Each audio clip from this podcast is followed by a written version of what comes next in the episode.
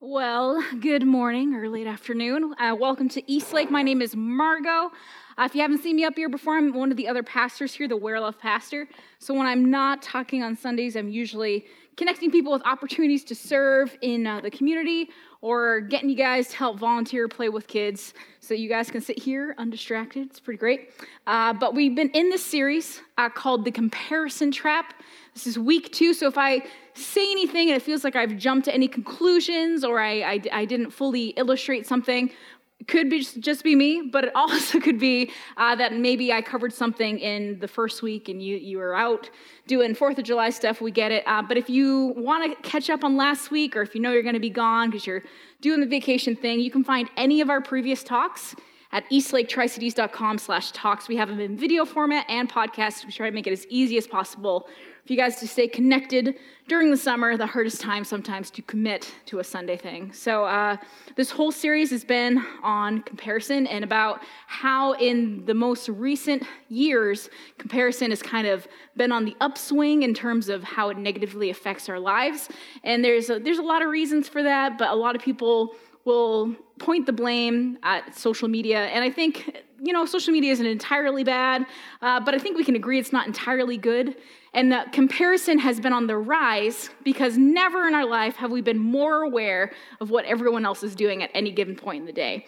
Like, never before in history have we known what everyone's eaten for dinner. Uh, never in point in history have we known, like, what outfits they're wearing every single day if we don't see them.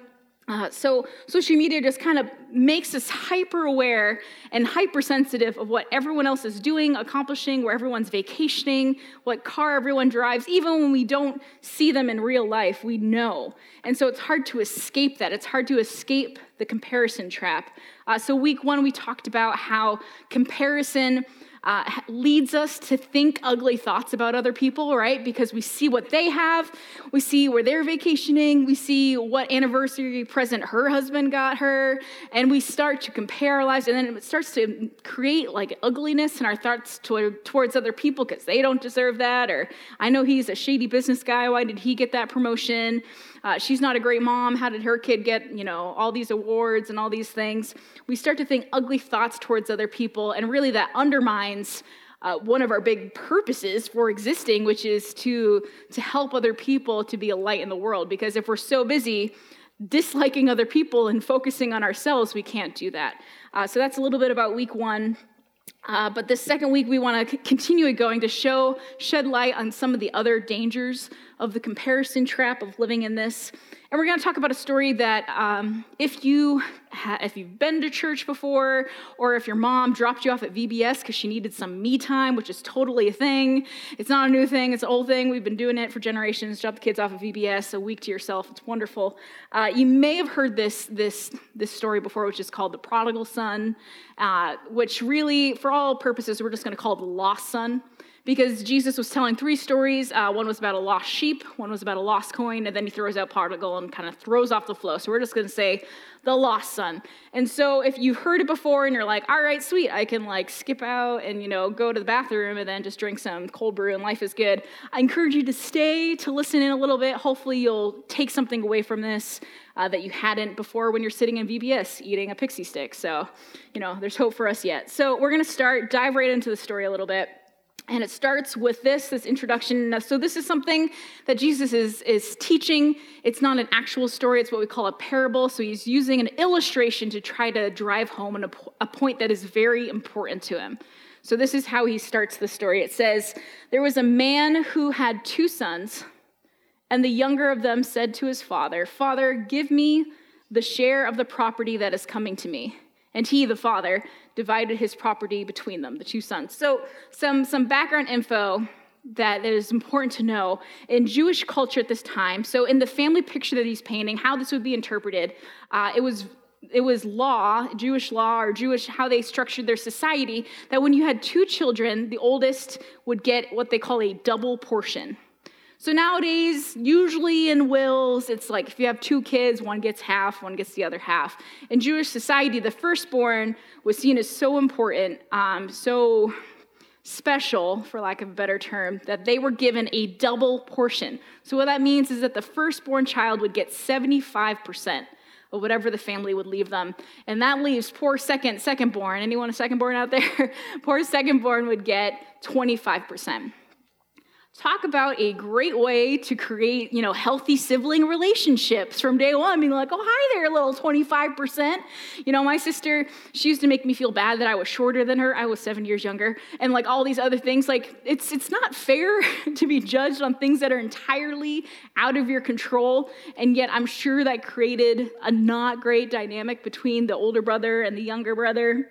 25% 75 that would create some animosity because in this culture you had the heir and you had the spare. You had the, the throwaway baby you know just in case of an emergency we got the backup we're good.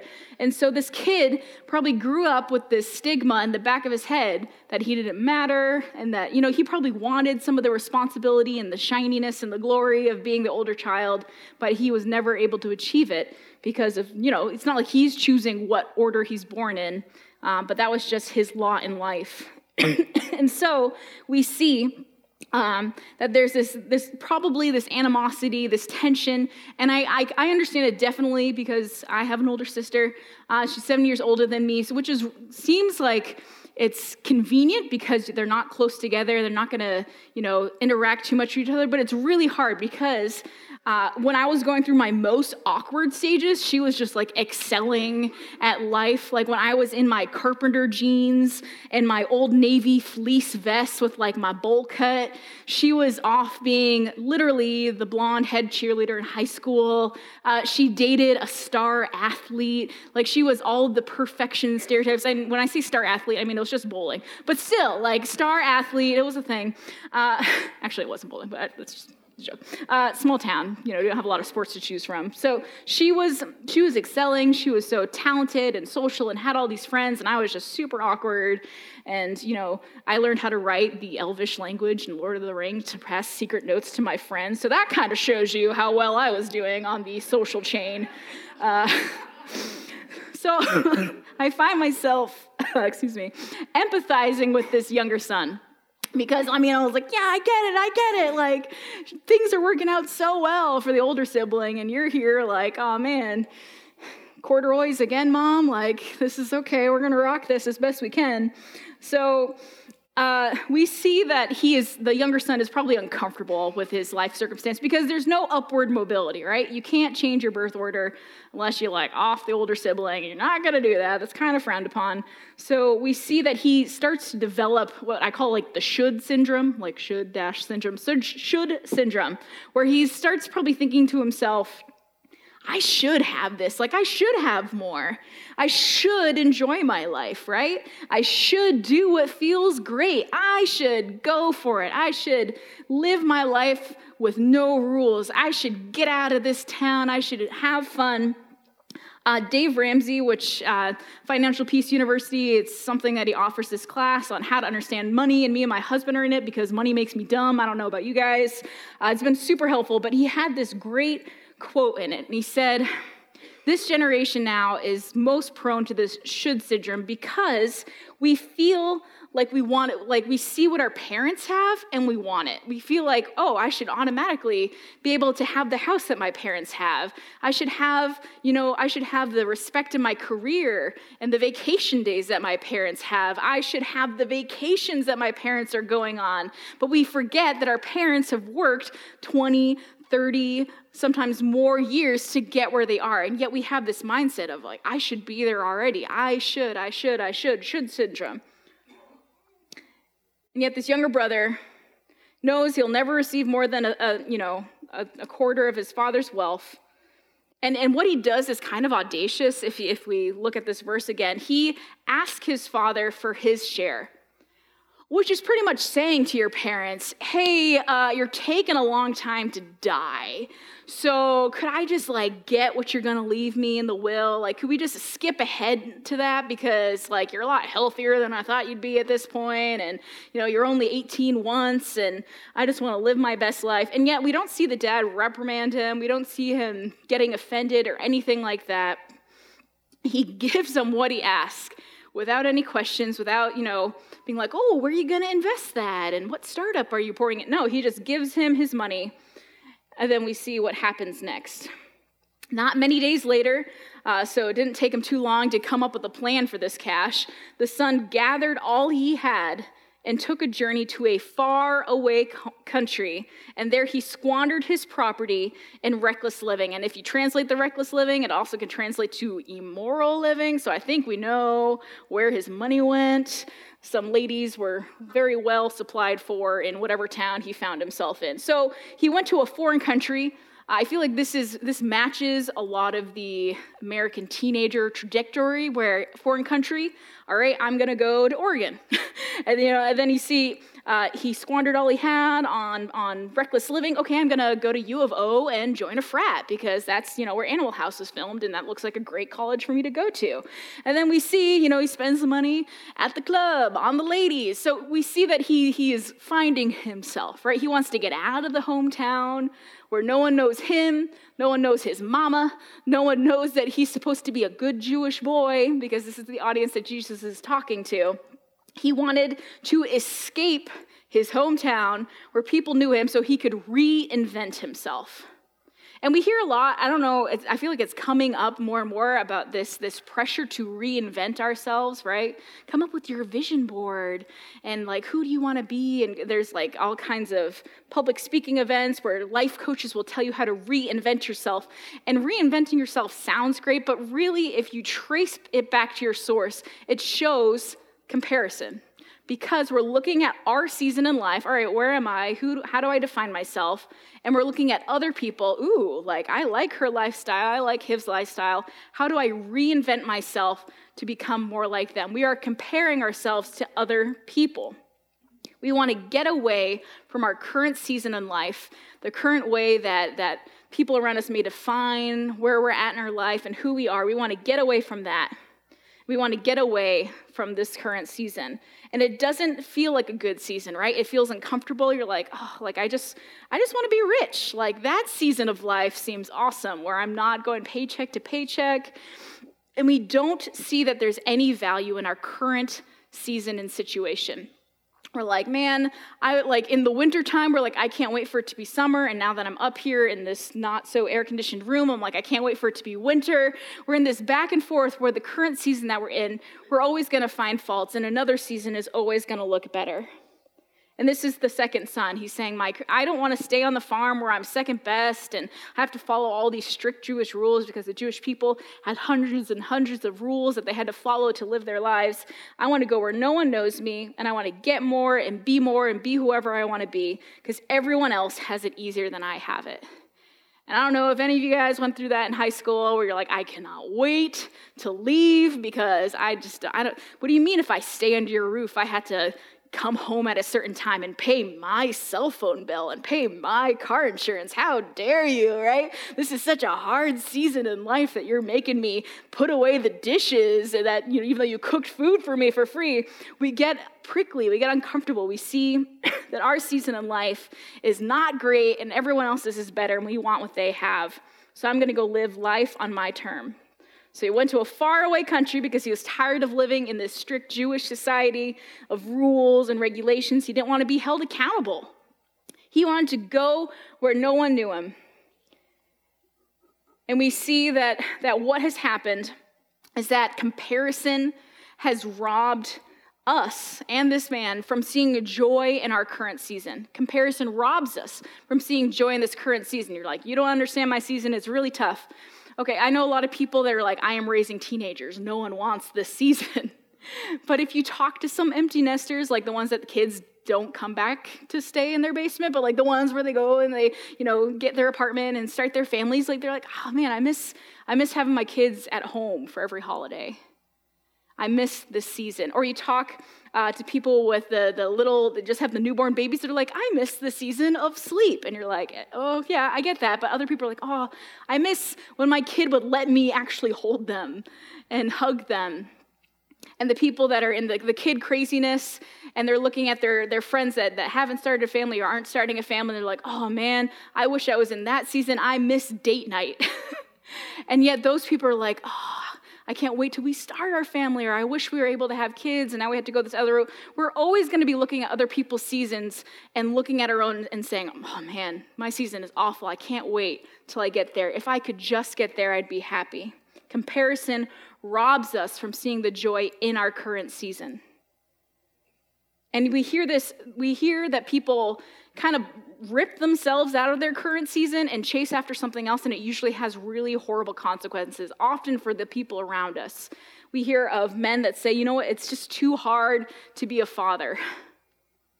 It's too hard to stay in this marriage. I'm just going to leave. And we hear about families that are devastated from that. We hear, uh, I know a lot of my women friends are, po- are put in this position where they're like, I have worked so hard to get my career to this point but I know my, my kids are requiring more of me, or my friendships, my mom needs me around to help around the house more. And now they're forced to decide between their career that they've scraped and worked so hard for and relationships that kind of are starving because they're not getting the attention that they need.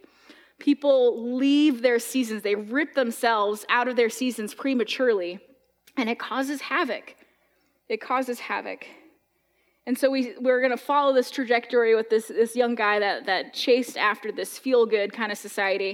And it says, when he had spent everything, all that 25%, when he had spent everything, because he wasn't working and spending, he was just spending, a severe famine arose in that country and he began to be in need. And this this is life, right? It's Murphy's Law. It's when you splurge on that new purchase, some, so the hot water heater breaks or the kid falls out of a tree and you gotta have all these medical bills. Life sneaks up on you, usually the second after you splurge, I've found right? And we're in this society that says, like, treat yourself, like, you know, do this, so, you know, it's good, you know, you time.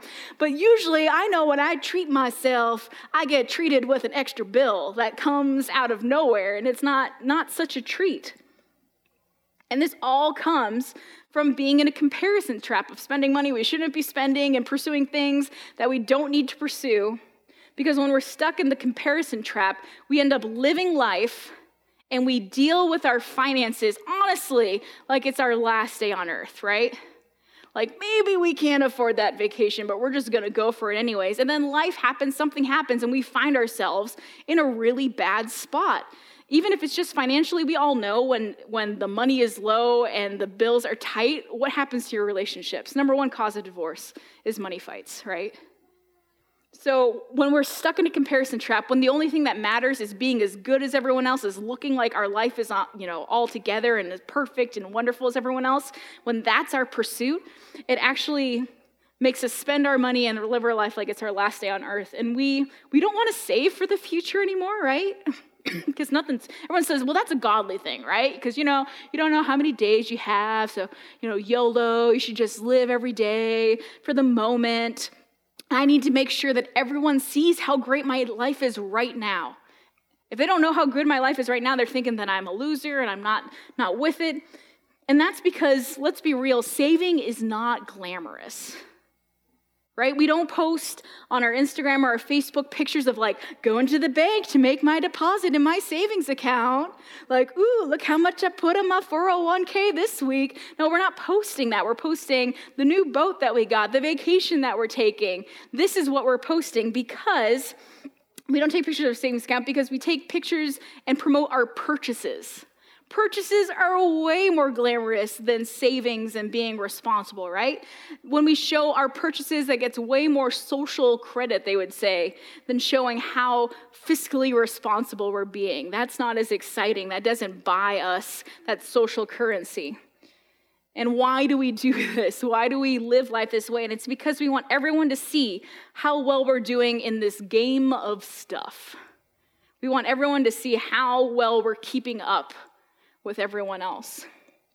And this is how the man lived his life. He spent a lot of money to impress people and probably treated people, and then it ran out, and life happened, and there was a famine, something completely out of his control. And now he's in a really horrible predicament because he's far from home. He's kind of burnt that bridge in a lot of ways. And now what happens next? So we see he went and he hired himself out to one of the citizens of that country who sent him into his fields to feed pigs. So, first thing to note, he is now working for a non Jewish person, which, like, if Jesus was spe- speaking this out loud to a Jewish audience, that would be like a, like a gasp from the audience. For us, we're like, okay, like, that's fine. Uh, but we just need to know that that was shocking to them and uncomfortable for them that he was working for a non Jewish person. And then, secondly, what was he doing? He was, uh, he was in the fields to feed pigs. And now we know that pigs smell and they're kind of dirty. They're actually intelligent animals. Maybe you're like one of those person I want a pot belly pig. But for Jewish people, the issue with pigs was not how physically dirty they were.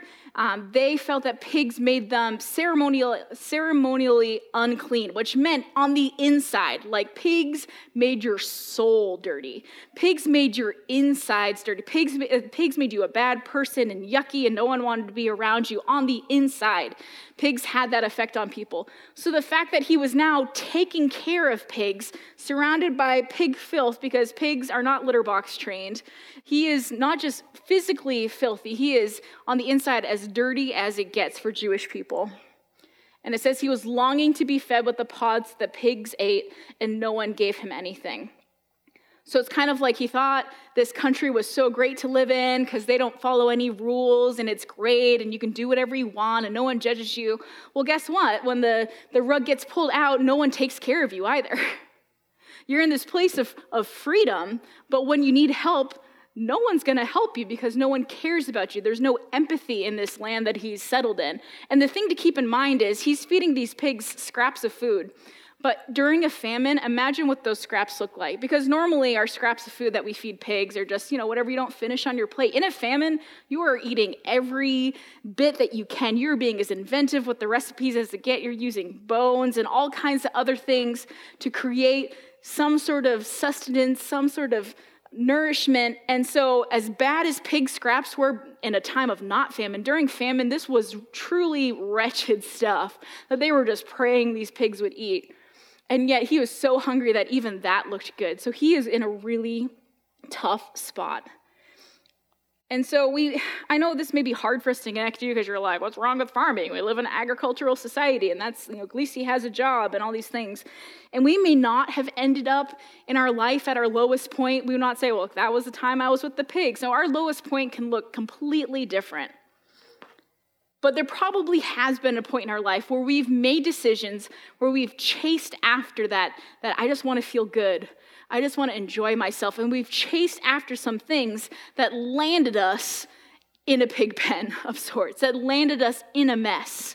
Like, I know this relationship isn't great, but it's nice to be liked and wanted, so I'm just gonna chase this. And then we find ourselves in a mess and we're like, ah, what do I do? What do I do? And so, normally, what happens when we truly get to this rock bottom experience of chasing after good and then it leaves us stranded and hungry is we usually end up making a moral compromise because that's what's happening. If this person is raised Jewish, they know I should not have anything to do with pigs, and yet they're compromising their soul's cleanliness to just have some sort of job. He's made a huge moral compromise because of where he's landed. Because when we hit rock bottom, we're often faced with choices that come out of desperation, right? That you don't make desperate choices when you're not at rock bottom. You don't make desperate choices on it like a, you're going, you're doing your groceries, you're having a normal day, and you don't make a desperate choice. It doesn't work out that way. It's only when you hit rock bottom and you find yourself between a rock and a hard place. And how many would think that a desperate choice is probably a good decision, right? When you're between a rock and a hard place, there is no good decision. There is no great decision for you and for the people around you. You're usually making some sort of moral compromise where you're like, oh man, the money's not in the bank, so I'll just take this money, you know, from that person and they won't know about it and I'll return it even though I don't have the money to. We make compromises when we find ourselves in these situations. And, I'm not, and, the, and Jesus is not trying to highlight, like, oh, we make a compromise because we take a hard job. Like, that's not what this is about at all. Messy, hard jobs are important, and the people that do jobs that are messy and hard, like, we value you and thank goodness for you because so many of us don't even have the strength and the mental capacity to do them. He's saying this is about a moral compromise. That's what's really going on here. That's what the comparison trap ultimately leads to. When we chase after what feels good, and we find ourselves in a pinch, we make moral compromises to try to dig our way out. And maybe that's doing a shortcut in our job, claiming things we shouldn't claim on our taxes. We take advantage of other people's implicit trust. We do many small things. And that's the real rock bottom, isn't it? Because it's not a hard circumstance that's the worst. It's when our character gets eroded little by little because we chased after what felt good at the expense of what was good for us. So, what happens next? It says, But when he, the son, came to himself, he said, He's thinking out loud here, How many of my father's hired servants have more than enough bread, but I perish here with hunger? I will arise and I'll go to my father and I'll say to him, Father, I have sinned against heaven and before you and I'm no longer worthy to be called your son. Treat me as one of your hired servants. And now, this is kind of, I'm totally going to undermine everything I've said for the last sermon and a half because this is when compa- the comparison trap has led him to this place, to the pig pen. And yet, it's comparison that gets him out because he's looking at his current life circumstances and he's comparing himself not to his older brother anymore that doesn't matter. Isn't it funny when life gets real, how the things that bothered him before don't bother you anymore? He's comparing himself to his father's servants, people he probably didn't even think about before. And he's saying, they're treated far better than I'm treated here in my current circumstance. It's better to be a servant or even a slave for my father to be in my current circumstance. So it's comparison that actually enables him to see clearly and to start making some better steps. He's saying to himself, even for a servant to be a servant, their worst day in my hometown is better than my best day. He starts to compare his current circumstances to his past circumstances, and he realizes that returning home as a servant or a slave was better than existing in this foreign land with foreign people that didn't care if he lived or died or compromised his core values in this moment he realizes that, that what that, that season of life that felt so constricting and stifling is actually good. It was good for him. It kept him, kept him safe and it kept him healthy emotionally and physically. The things that felt stifling he now realizes are actually what's the best thing for him. And it's really hard for us when we get into these seasons of life uh, to view them as good when we are uncomfortable, it's hard to view our current circumstances as good or healthy for us. We may say, I don't have a lot of money, but then we realize sometimes when you have more money, you're more irresponsible with it and you get yourself into more trouble. We may think that other seasons are better, but really there is good in every season. And that sometimes restrictions, not being able to do everything that we want to do, is okay because it keeps us from wandering and ending up where we don't want to go because everyone wants to have all kinds of cash and stop working and go on some exotic vacation and have fun.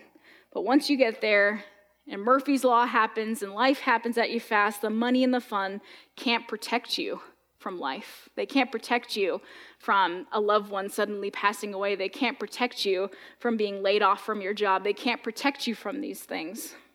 The only thing that matters in the end are the people that we surround ourselves with, our tribe that's there to protect us and lift us up and encourage us, no matter what our season looks like. Like I had friends when I was still in the carpenter jeans and the bowl cut, and I know those people are with me for life because they were with me in puberty and when I was awkward and speaking Lord of the Rings languages. And I mean, those people, they got my back because they're with me in the ugly times, not just when I'm, I'm at my peak. And I love, I love this place, Eastlake, kind of for that reason, because we try to do church for people that typically don't like church. And I know a lot of people are in that moment where things have fallen apart and their season of life has led them down this, this really tough spot. And a lot of people want to come back to church. They're like man i was i went to church as a kid and that was great. And then i got older and i just didn't want to rules and like they would judge me, so I'm just gonna go and do my own thing. And then life chewed you up and spit you out, and you're like, oh, like I, I kind of want to go back to that. I kind of want to go back to a structure where people are cheering me on and want the best for me instead of people that don't care the second life turns. I want to go back to a place where people are supporting me and trying to, to, to lead me in a direction where I'm healthier and making a difference in this world instead of people that are only interested in me when my bank account is a certain way or I'm driving a certain car or I have a certain status. People want to come back to church, but they're so scared to. They're so scared to, and sometimes it's for good reasons. Sometimes you're in a church that uh, we like to call people a church burn. You had a bad experience because, unfortunately, churches are full of people. It's like the worst part about church is that there's people in it because people are imperfect, and imperfect people can hurt other people. Hurting people hurt other people.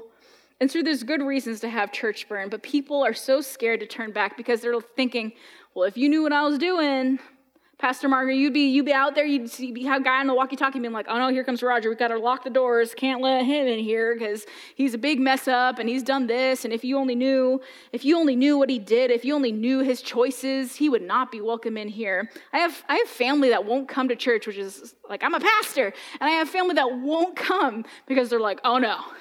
If I walk through that door, like God knows what I did, and He's gonna send a lightning bolt on, and the roof's gonna collapse. And I tell them, like, you can come. You can come to Eastlake. Like the roof may collapse, but it's nothing to do with like your moral character. It's just an old building. Like I'm sorry, don't. It's just coincidence. It's just a coincidence.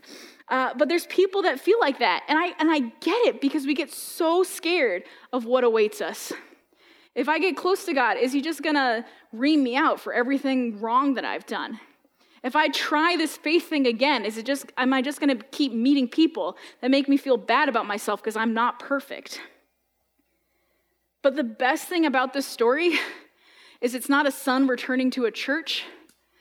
It's a son returning to a father. Because this story isn't about a church.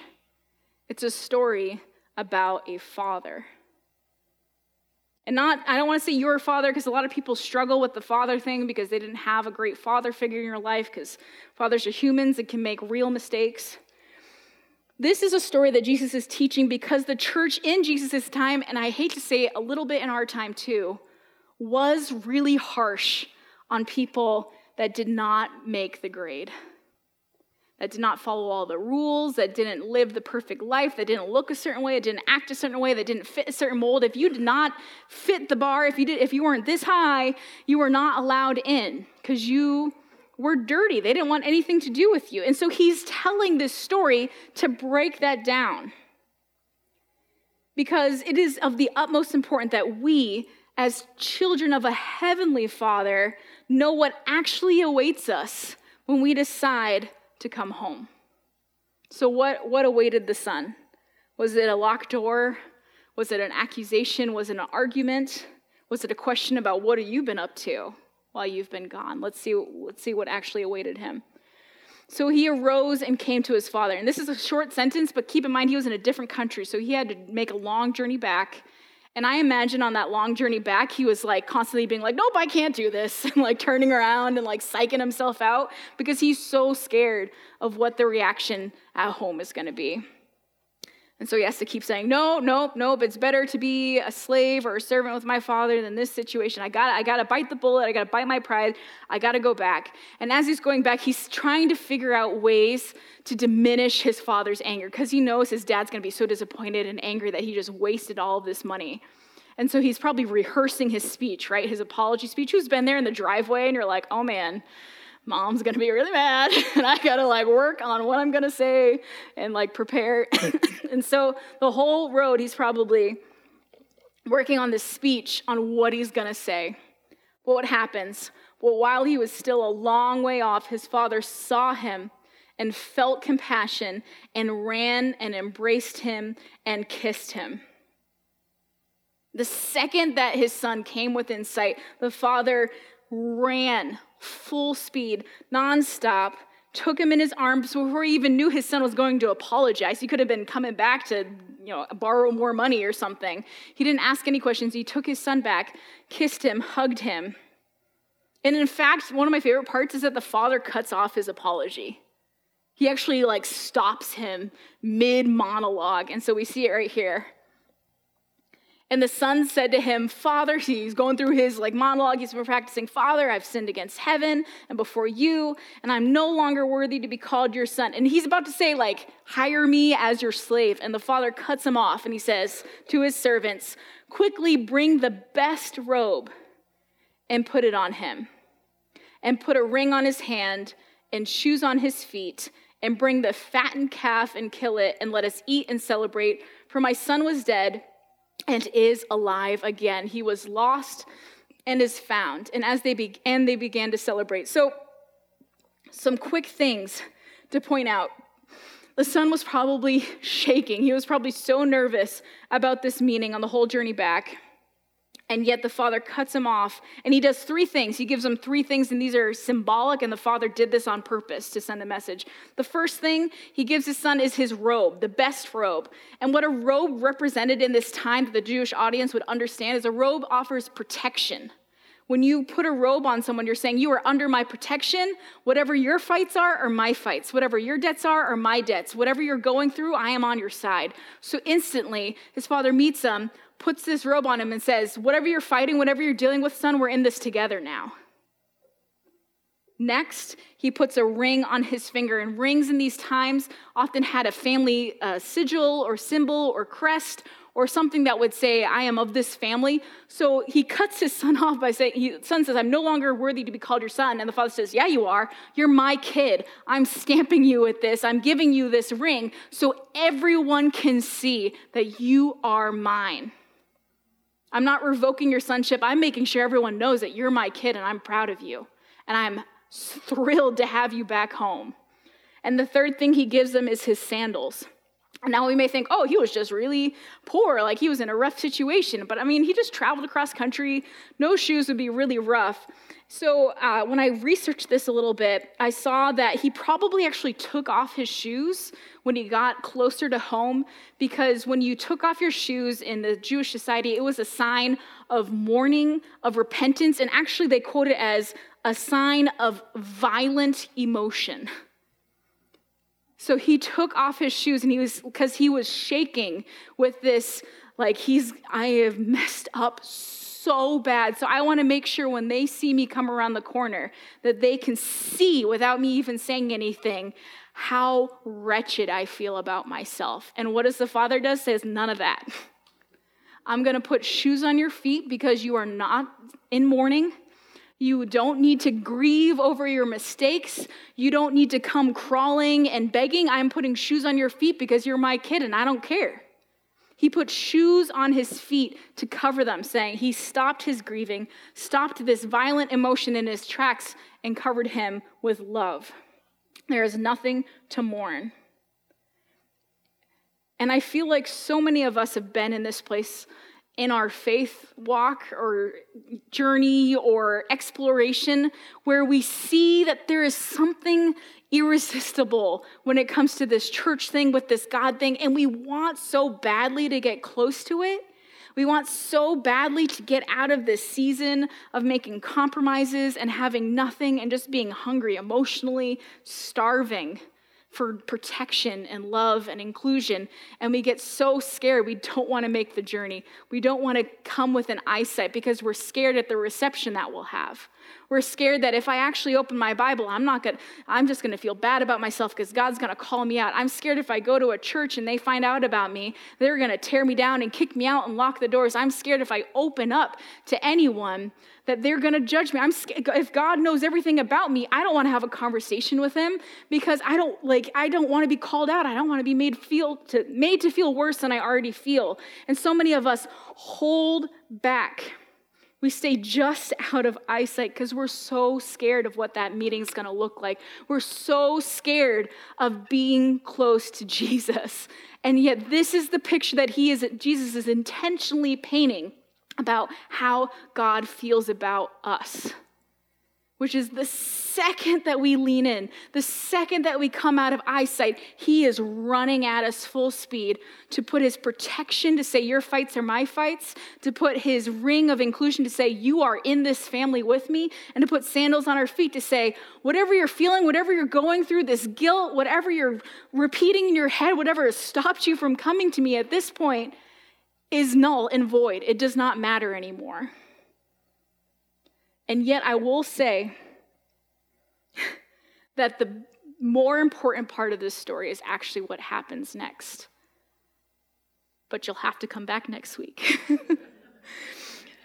so, two takeaways. Uh, I would say week one, to sum it up uh, for those that weren't here, those are here, just a refresher. The takeaway is that comparison creates a roadblock between us and other people. Because when we're focused on ourselves, we can't focus on other people's struggles and we can't strengthen each other and we can't cheer each other on. And week two, comparison cr- creates a roadblock between us and God because we just feel unworthy. We feel totally out of the family when God wants to draw us in. And so we need to kill comparison in its tracks so we don't have these roadblocks anymore. So, my, my two takeaways for you guys are those, but your question for the week is this. For week one, is comparison affecting my ability to relate to other people? And then the second one is Is comparison affecting my ability to trust what God says about me, which are good things? Is comparison affecting my ability to trust God in my season of life, no matter what it looks like? We're going to pray, uh, then I'll share some announcements, say a benediction, and send you on your way. But would you guys pray with me first? God, we are so grateful that we can see in this a clear picture of how you feel about us, God. That you're not waiting for us to actually be brave enough to pray to you so that you can just give us a list of all the ways we've messed up and fallen short, God, but you are just waiting anxiously on, the edge of your seat for us to. To turn towards you so that you can run and meet us with love and inclusion and acceptance where we're at, God, no matter what it looks like, no matter how messy it is. God, help us to to seize that truth when people want to tell us that we aren't good enough, when comparison wants to make us feel like we're so much less than everyone else and so much less than what we should be if we're going to church. God, help us to seize the truth that we are enough and that we are wanted and that we are included in your family. In your name we pray these things. Amen.